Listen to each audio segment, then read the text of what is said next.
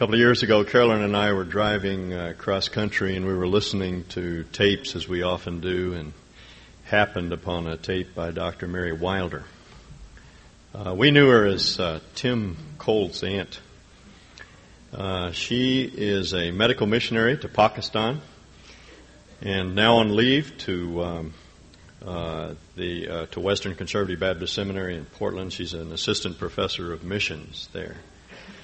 Uh, we chuckled our way through the uh, tape, not simply because she's humorous, because she is uh, because she is that, but also because of her no nonsense approach to uh, life and just the way she went about handling the text that uh, she was teaching on that particular day. She was addressing the uh, seminary student body, and in the course of her talk, she she mentioned a blood drive that was being conducted on campus, and she encouraged those stout young men to give their blood, and uh, told of an experience that she had uh, before doing surgery where she gave blood to a patient. They were so short of whole blood, she gave her blood to a patient, and she got down off the table and did the surgery on the patient that she had given her blood to. And uh, we just, uh, as we listened to that tape, came to appreciate her more and more. Carolyn, through the women's ministries, asked her to come this weekend. She spoke to uh, Single Women's Fellowship Saturday morning and the DeSalt uh, Friday night, and they were greatly enriched by her teaching. I asked her to, to come and, and tell us a little bit, teach us a little bit about her own single state and her satisfaction in it. I wish she'd been here last week uh, when we were talking about 1 Corinthians 7. She has a lot to uh, impart to us. Dr. Wilder. Thank you. It is a pleasure to be with you this morning. It's uh, after speaking to two groups of singles here, uh, I'm glad to see that there's some doubles too. Uh, and it's my privilege to talk to you a bit about uh, how to be happy though single. I would remind you though that uh, the single state is not totally wretched, just as the married state is not totally happy. And uh, as Solomon said, each heart knows its own bitterness, and truly there are things in uh, whether married or single that are less than perfect. So I just want you to know that uh, when somebody comes up to you and says, "Why isn't a wonderful person like you married?" that marriage is not the definition of wonderful. And uh, so just remember that. Um, the pastor spoke last week on uh, 1 Corinthians 7. I had the privilege of listening to that tape as part of my homework, and uh, some of what I I will say today, I hope that you will see in the light of that. There are problems attendant to being single one is society's expectations. You know, why aren't you married? As though you're a failure, as though uh, you're not quite with it. If you were, you would be married. In Pakistan, we have a particular problem in that marriage is universal. Everyone is married, whether they should be or not, and uh, marriages are all arranged by the families. So when people over there saying, "Why aren't you married?" I just smile sweetly and say, "My father hasn't made the arrangements yet." and that uh, that puts all the shame on him, you see.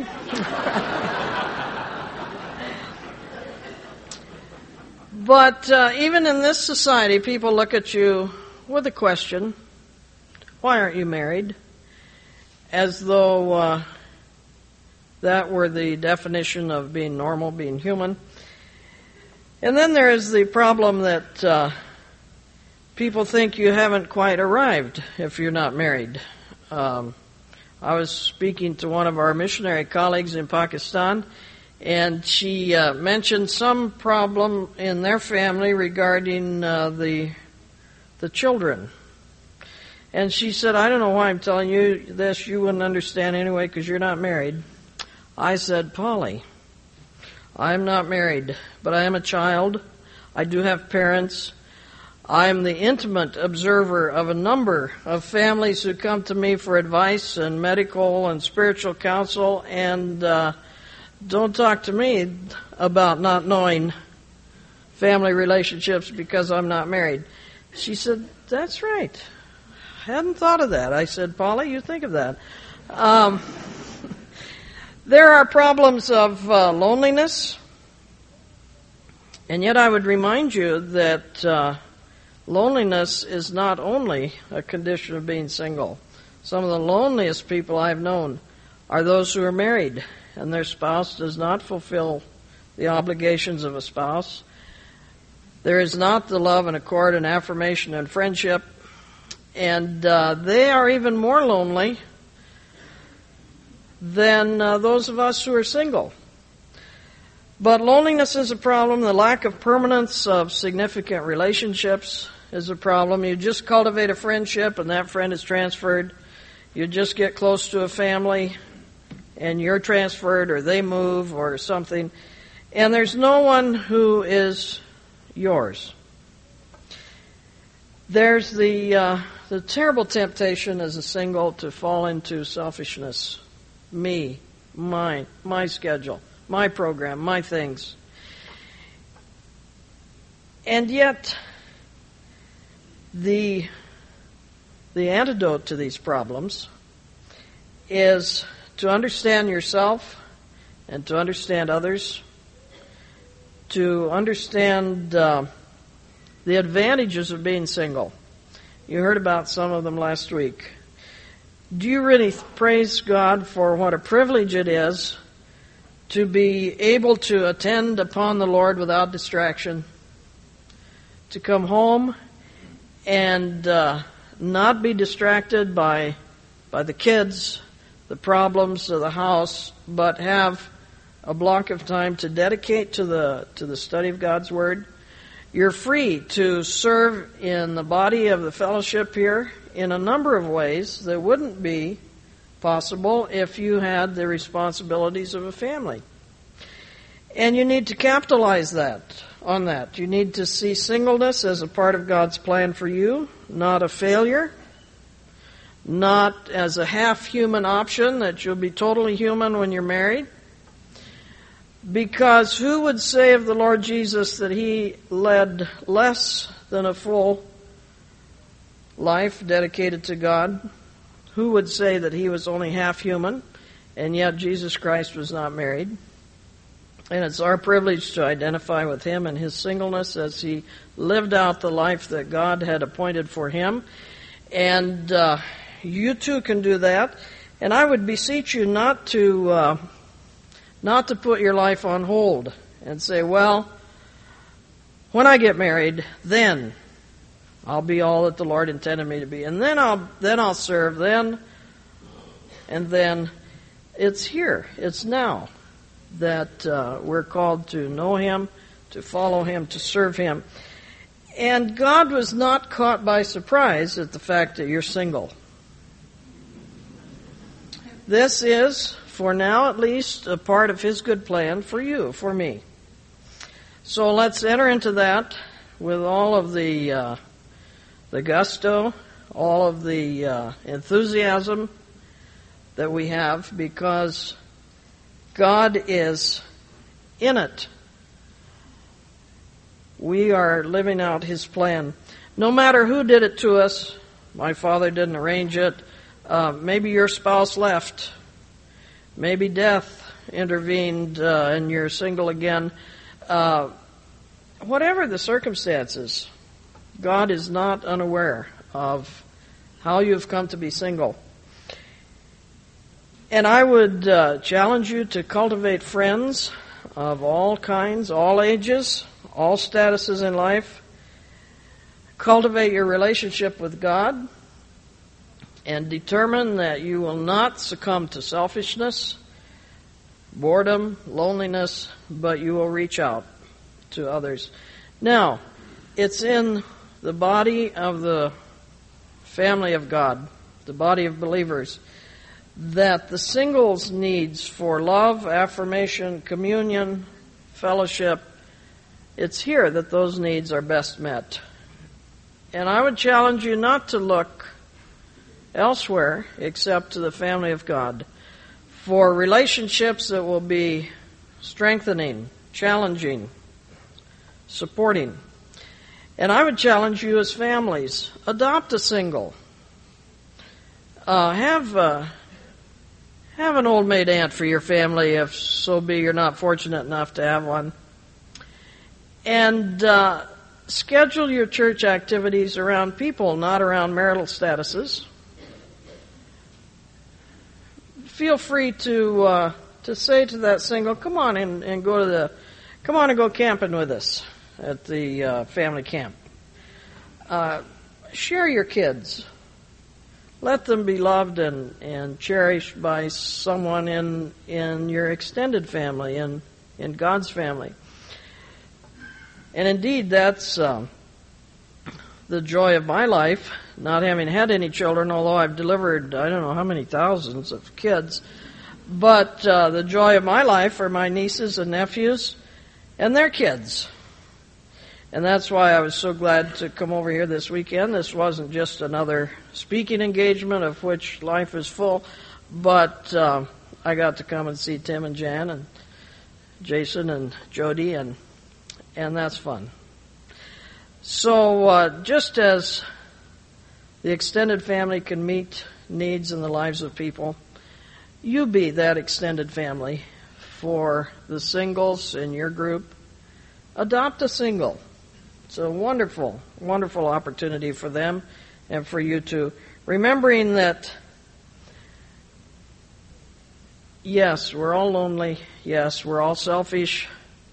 Yes, these problems uh, are not just the, in the single state, but God has promised His special grace to those who are alone and concentrate on that. And those of you who are single, it's your choice whether you wallow in it and have a huge pity party all of life, or whether you rejoice with God in what He's doing in your life and rejoicing in the fact that uh, your life is concerned with how you may please the Lord, how you may be holy both in body and in spirit, and how you may attend upon the Lord without distraction. So do that. Rejoice and be alive to who you are and to what God has called you to. Now let's turn uh, from the single state again to the married state. 1 Peter 3. 1 Peter 3, 1 through 6.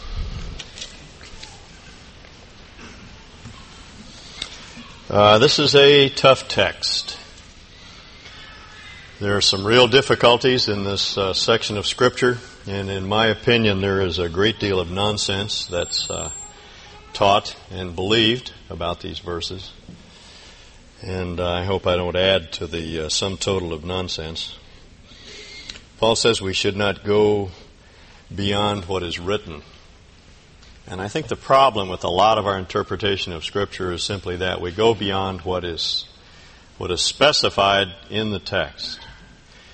Where Scripture is silent, we must be silent. Where God has spoken, then what we speak is the Word of God. We simply must not go beyond what's here. Uh, there is this thing we've talked about before that uh, we describe as folk Christianity, this odd mix of uh, of biblical truth and personal opinion, uh, which we've invested with divine authority. This is the sort of thing we need to be uh, be watchful of as we approach a text like this, and let the text speak for itself, rather than impose upon it the interpretations that uh, that we've heard. And I invite you to do that. Don't uh, don't take my word for it. Uh, you uh, you read the text and consider it for yourself. Now I'd like to read the first six verses of chapter three. Wives, in the same way, be submissive to your husbands, so that if any of them do not believe the word, they may be won over without a word by the behavior of their wives when they see the purity and reverence of your lives. Your beauty should not come from outward adornment, such as braided hair and the wearing of gold jewelry and fine clothes. Rather, it should be that of your inner self, the, the unfading beauty of a gentle and quiet spirit, which is of great worth in God's sight. For this is the way the holy women of the past who put their hope in God used to make themselves beautiful. They were submissive to their own husbands.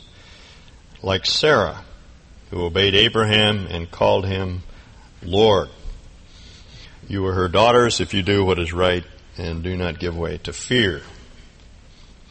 Uh, I have a friend who declares that his wife calls him Lord also, except uh, she pronounces it lard. Uh, let me give you something of the backdrop of this uh, of this passage because we need to understand it in its context. The overarching theme of First Peter is ultimate salvation. Uh, Paul is looking forward to our destiny, which is heaven. That's our home. We're, we're aliens. We're we're transients. We're passing through our real our real home is heaven. And that's the perspective that enables us to be tough when things are tough. The, uh, the secondary theme of the book is that wherever we go in this world, uh, we need to give a gracious Christian, Christian witness to Christ. To use Paul's metaphor, we need to leave behind the fragrance of Christ. There, there's that lingering, unforgettable aroma that comes from Christ likeness that people can't get out of their minds. It's like wind song. It, it sticks in, in, their, in their minds.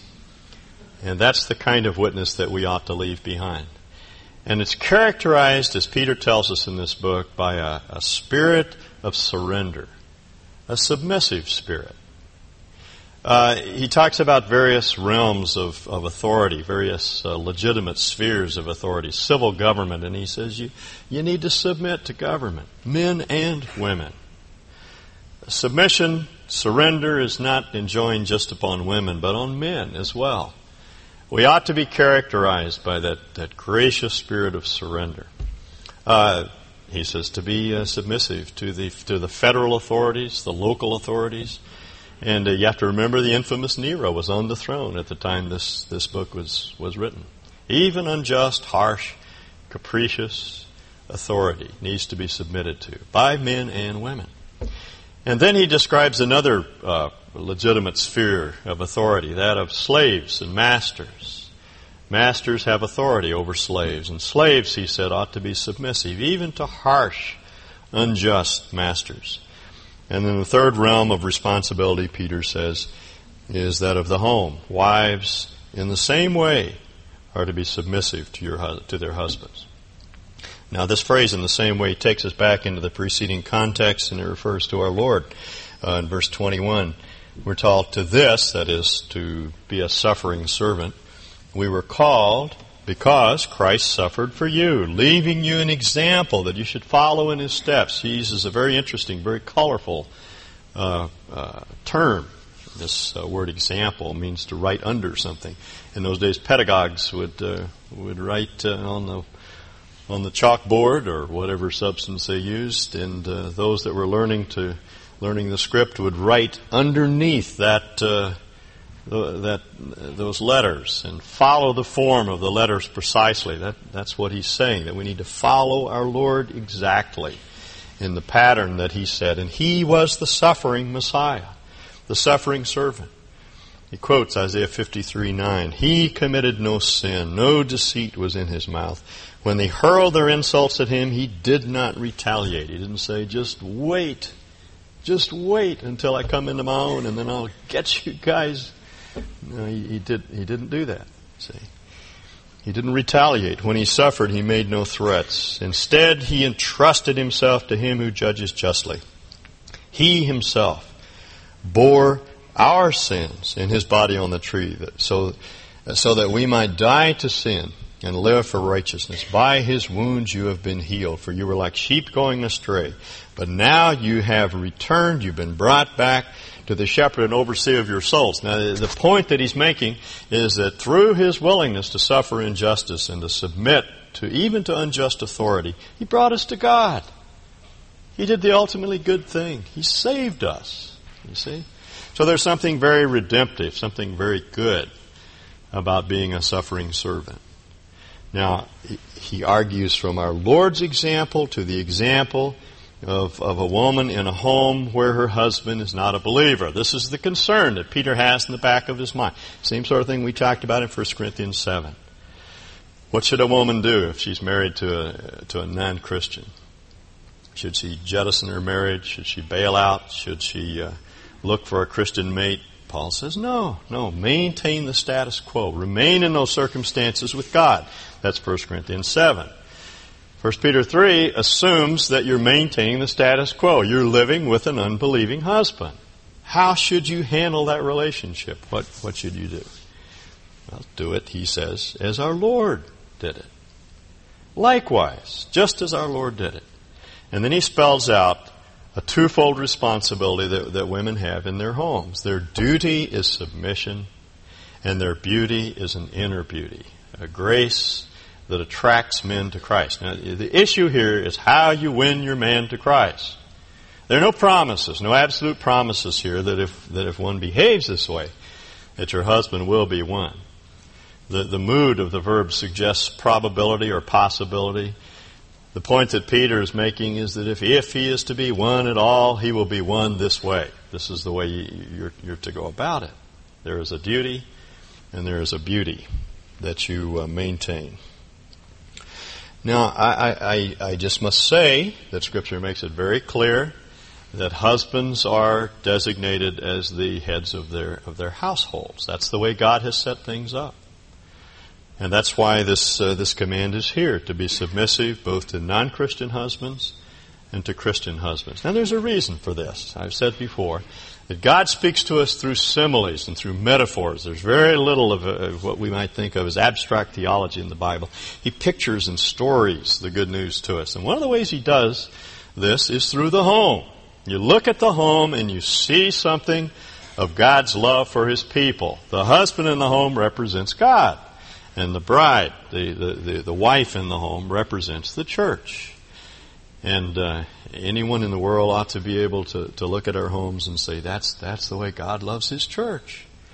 The, the way that man cares for his wife, the way he loves her, the way he gives, the way he serves, his relentless pursuit of her, his willingness to woo her 24 hours a day uh, to serve her, to not think in terms of, of satisfying his own needs, but the way he looks for ways to meet to meet her needs. You see, that's the pattern.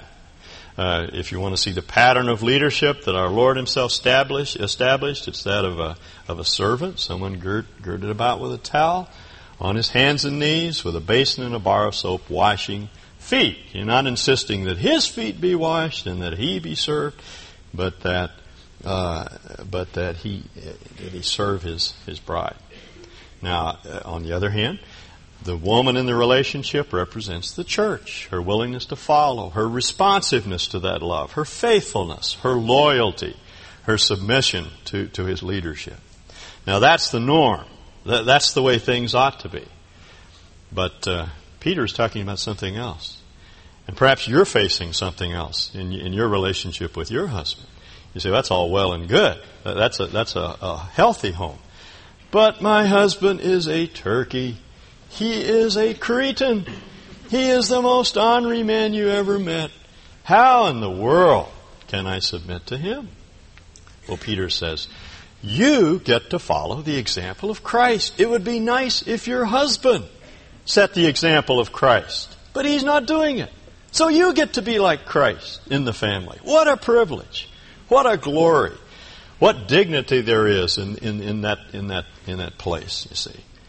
Earlier in, in chapter 2, Peter has said, Live as free men. Recognize that you, you, you have autonomy. You have freedom. You're not victimized by anyone. And yet you can choose to take the role of a suffering servant in your home, just as our Lord chose to do so, and the result will be something ultimately redemptive. You may win your husband he's saying. Now that's her duty, submission. It's clearly spelled out.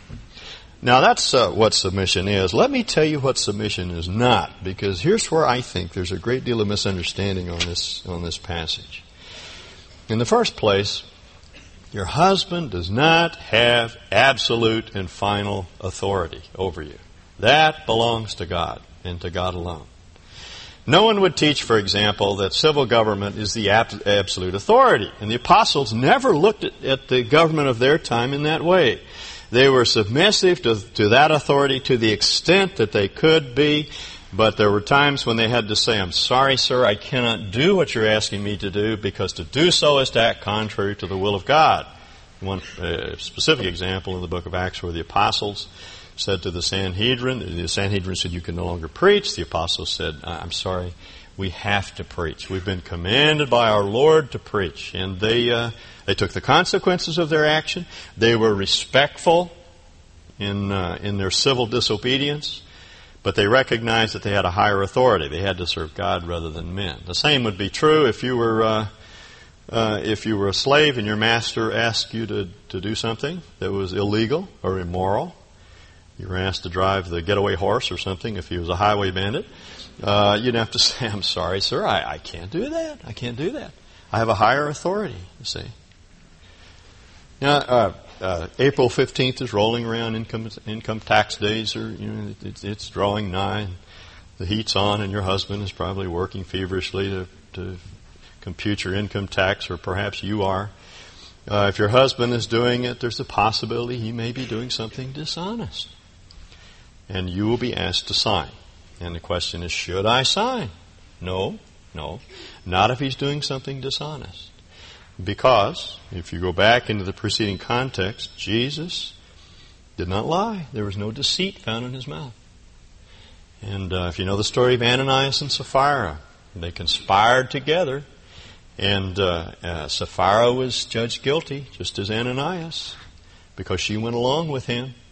And so, if your husband is insisting that you do something that is contrary to the will of God, you can say no. Do it gently, do it respectfully, but you can say no. He is not your absolute authority. There's a higher authority, and that is God Himself. Now, the second thing I, I would say is that you can speak up. When, when Peter says, they will be won over without a word, he does not mean absolute silence. The word that he's talking about is the word that's described earlier when we're told that Jesus didn't retaliate. You're not to demean your husband. You're not to degrade your husband. You're not to shout and yell and scream. And it's those sorts of words that he's talking about. But there's certainly nothing wrong with letting your husband know that you have some deep and desperate needs. Let him know. He needs to know. That's just a simple matter of communication. Tell him what you long for. That's all right. Now, the, the, the, what Peter is saying is that that they will be won over by the behavior of the wife, and we're going to talk about that in a moment. But he's not saying that that, uh, that you never say anything. You don't have to be absolutely silent. He's just saying that your primary witness is the kind of person that you are. Now, what you're saying. I, all of us, men and women, have problems with our tongues. I don't think women have a premium on that particular problem. You know, we all tend to talk too much. We're all too wordy. We count on words rather than our behavior. That's why Peter's, or why Paul says in one of his letters, the kingdom of God does not come through words; it comes through power. In other words, God, uh, you know, we're depending upon our words, we're, we're, counting on something that's woefully inadequate. We need to depend upon the, the Spirit of God to change the lives of people. Uh, there's nothing wrong with giving an explicit Christian witness, but the most powerful witness that we can give comes through the kind of people that we are, the sort of behavior that we maintain, you see. Uh, James has something to say about talking too much. We ought to be quick to hear, slow to speak. Proverbs say a lot about the tendency of both men and women to use too many words. All Peter is saying is don't be wordy. You don't have to say too much. And don't deride or degrade or belittle or demean your husband. Don't diminish him in your talk, you see. You can talk. But uh, don't talk too much, and uh, don't uh, don't deride him. Don't use the wrong kind of words because our Lord didn't. You see. Now, the third thing I would say is that you do not have to submit to violence. Submission does not mean that you have to permit your husband to verbally abuse you or physically abuse you. You can say to your husband, again, graciously and with respect, you can say, I am a human being. We, we are heirs together of life. Uh, no one has the right to treat a human being that way. It's not right. And uh, for myself, it's just an opinion, but I, I would think that uh, if you're being battered by your husband, you have every right in the world, every legal right, and every biblical right to say, if you do that to me again, I'm going to call the police. The police in this city will not permit that sort of thing to go on. They're getting more and more sensitive to this, this sort of this sort of mistreatment of women. It is not right. And in fact, I believe that if if one permits it to go on, you're simply enabling your husband in his sin. Uh, Agatha Christie, in one of her books, has has uh, Hilda Lee, who is the uh, school um, marm, put it this way: there, there is a kind of meekness or submission that brings out the worst in a man. Whereas that same man, spa- faced by spirit and determination, might be a different creature. See? Now, uh, all I want to say is that Peter is not saying that submission means you have to submit to physical or or verbal abuse. You don't have to. That's not what he's asking you to do. Nor is he saying that you must uh, submit and uh, to anything your husband asks you to do that is clearly contrary to the will of God. But he is saying that short of disobedience to Christ, that submission is enjoined upon you, and you have to leave the circumstances of your life in the hands of God. You do what Jesus did. You entrust yourself to the one who judges justly. Uh, your husband is not bigger than God. God is well able to take care of you. He's well able to protect you spiritually. He doesn't promise that uh, your family won't go into bankruptcy. You know, if your husband comes home with the idea of uh, building a pizza factory in Peru and he's going to take all of the equity in your house and and uh, use it for a project like that, you can say, "Honey, I don't think that makes any sense at all. Let's talk to somebody who." Who might, uh, you know, could give us some counsel on that sort of thing. But if your husband insists on doing it, then you have to entrust yourself into the hands of God. And Peter says, that's your beauty. That's your beauty. You notice how he puts it? They will be won over without talk by the behavior of their wives when they see the purity and the reverence of your lives. Your beauty should not come from outward adornment, such as braided hair and the wearing of gold jewelry and fine clothes. Instead, it should be that of your inner self, the unfading beauty of a gentle, and quiet spirit. Now, he's not saying there's anything wrong with outward adornment. God doesn't put any premium on looking tacky. That's not the point. He's just saying that your real beauty comes from within, and it's lasting beauty. The real beauty that a woman possesses, the enduring beauty that does not fade, is an inner beauty of character. Uh, there's a proverb. One of the proverbs uh, talks about the incongruity of a of a beautiful woman who has an ugly character. It says it's like a it's like a pig with a with a gold ring in its snout. And you look at that and you think there's something terribly out of joint here. This this is incongruous and and and and there, you know that's right. That's right. You look at a woman and she is beautifully turned out, coiffured, and yet there's an ugliness within, and the, the the beauty fades, the outward beauty fades rapidly. Your true beauty, Peter says, is that inner beauty of a gentle and quiet spirit. Now let me say in the moments I have left that those two traits are not exclusively female traits. Often that's the way this text is taught, that women are to be gentle and quiet and meek, and men are to be boisterous and rowdy, and they can be gorilla-like, and that's all right. You know, you can run roughshod over people and talk tough and everything else, and and that's acceptable for men, but women have to be meek and quiet, gentle. Let me explain that both of these terms are used for both men and women in the New Testament. The word is translated gentle here is actually the word for meek. It means non defensive, non retaliatory. And it's used of our Lord. He said of himself in Matthew 11, I am gentle and humble in spirit. That's our Lord, the manliest man that ever lived. And he says of himself, I'm gentle. In other words, he's non defensive. Doesn't try to defend himself against insults, for example. Uh, it's the same word that's used in uh, Matthew 21 when he's described coming into Jerusalem meek and riding on a donkey. And it's the word that's used in the Beatitude in Matthew 5. Blessed are the meek. Blessed are the non-defensive. For they'll inherit the earth. You don't have to protect yourself. Uh, God will protect you. He has 10,000 legions of angels with which He can protect you. Uh, and in the end, you get it all. That's, that's the point. If you don't fight for yourself, God will fight for you, and you get it all. You inherit, you inherit uh, the world.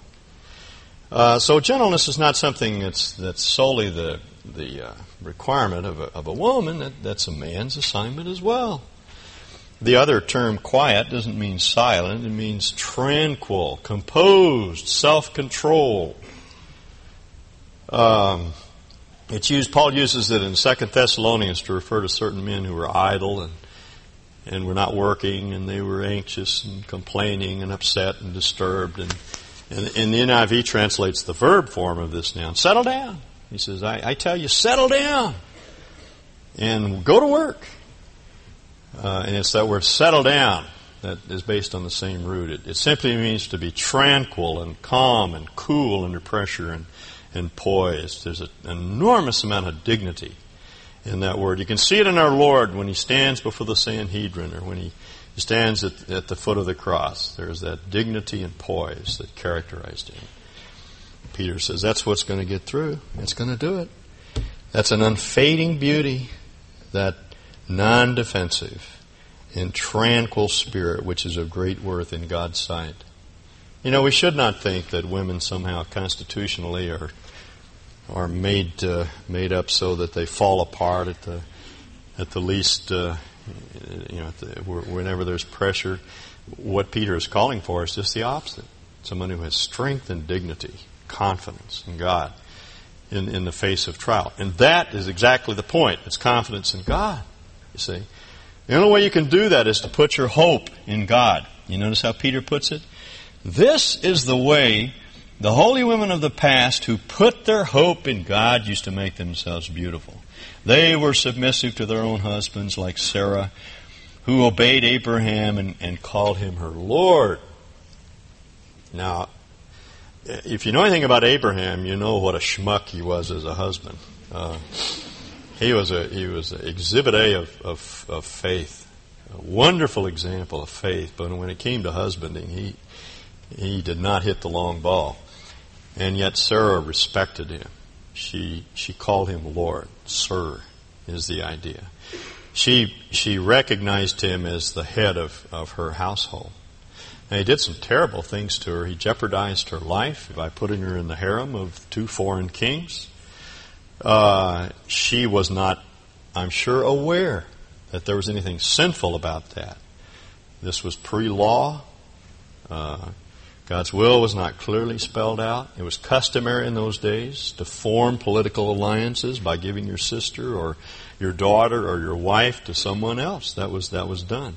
So it doesn't seem that she was necessarily disobedient. She was simply doing what she thought was best at the time. Looking back, we can see that, that what Sarah did uh, from our standpoint, and with our, underst- with our revelation and our understanding of the law, was, was, sinful, but at the time, she was simply acknowledging Abraham's uh, his lordship. Uh, by the way, when this particular reference to Abraham as Lord is not taken from one of those situations, it's taken from another. So even if Sarah was wrong in doing what she was doing, the point that Peter is making is that despite Abraham's ineptitude as a husband, she simply had that spirit of submission. She was willing to, to submit to him. And the only reason she could do it is because she put her hope in God. She entrusted herself to the one who judges justly. She didn't wait for her husband to come through. She entrusted herself to God. She realized that God was bigger than Abraham. See?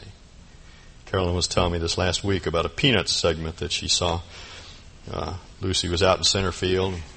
Someone lofted a fly ball out in her direction, and she says, I hope I catch it, I hope I catch it, I hope I catch it. And then she dropped it. And she says, Hope got in my eyes. And uh, Carolyn made the observation that that if we hope in anything other than God, we're going to drop the ball. And that's it, that's that's exactly the truth that Peter is trying to get get across to us in this text. If we hope in anything other than God, then we're going to have real problems. We're going to be anxious. We're going to be upset and distressed. And we're going to lose that capacity to, to be gentle, non defensive, and to be tranquil. We'll lose our strength and, and dignity. Now, this is what this is what Peter calls fear. You are her daughters if you do what is right, and do not give way to fear. Uh, he is he's drawing from a uh, a proverb, and I'd like to have you turn there with me, if you will. It's proverb uh, Proverbs three. Uh, I'm not going to have time to talk about verse seven. We'll have to uh, carry that over to another occasion. But I want to leave you with this uh, final word. This is the this is the text, the Old Testament text that Peter has in the back of his mind when he says, "Don't be afraid with any fear." Proverbs three twenty one. My son, preserve sound judgment. In other words, be thoughtful, be rational, be reasonable, think things through. Think about the truth. Center your thoughts upon the wisdom that's from above. Preserve sound judgment and discernment. The, uh, the word means uh, to consider something deeply. Ponder these truths. Do not let them out of your sight. That is wisdom and understanding and knowledge, the wisdom of God that's come down to, to earth. They will be life for you. Uh, the wisdom of this world is devoid of life and energy, but I'm getting some feedback here. But the, uh, the wisdom that's from above uh, is life itself and an ornament to grace your neck. In other words, it not only is uh, provides you with something inward, but it'll make you more beautiful. Uh, then he says you'll go on your way in safety, and that is in confidence. Uh, your foot will not stumble. You won't get yourself into trouble. When you lie down, you will not be afraid. When you lie down, your sleep will be sweet. You'll, you'll sleep much better. Uh, you will have no fear of fear, absolutely nothing to fear. You will not give way to fear. That's the line that, that Peter quotes from the Septuagint, from the Greek translation of this proverb. Have no fear of sudden disaster or of the ruin that overtakes the wicked. And here's the bottom line for the Lord. The Lord will be your confidence and he will keep your foot from being snared. In other words, no one will will trip you up. Now he's not promising that your husband will not uh, run you into bankruptcy. He will not he's not promising that things will go well with you financially or that your marriage is going to be turned around or that your husband will even be won to Christ. But the point is you you will be protected. You will grow as one of, of God's children you, you will bear more and more of his likeness wherever you go. And your eternal destiny is secure. One of these days, he's going to come back to receive you to himself, or he's going to, or we're going to go to see him. But in any case, our destiny, our salvation is sure. You're in good hands. See? Now, uh, what should you do? Well, if you're faced with this uh, difficult situation, you have an unbelieving husband, Peter says your duty is submission, the same submission that uh, our Lord Himself exhibited when He faced injustice. He didn't revile, He was the suffering servant, and He brought salvation to the world through that submissive spirit. The same, He says, should characterize you. That's your beauty, He says, that's your attractiveness. It's that inner beauty that uh, is characterized by a tranquil, and calm and non defensive spirit. And that comes to us, he says, as a result of our confidence in God. Uh, men will always disappoint you, but God Himself will satisfy you. That's your confidence. Let's uh, let's pray, shall we? Let's stand together.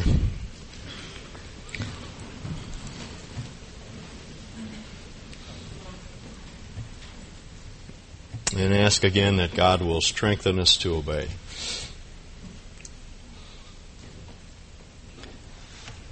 Lord, uh, we as men want to be examples of your gracious, relentless love.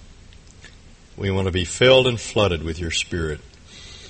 We want to have uh, what it what we need in order to be the kind of men that you've called us to be. Help us, Lord, to uh, to be uh, a living display uh, of your love.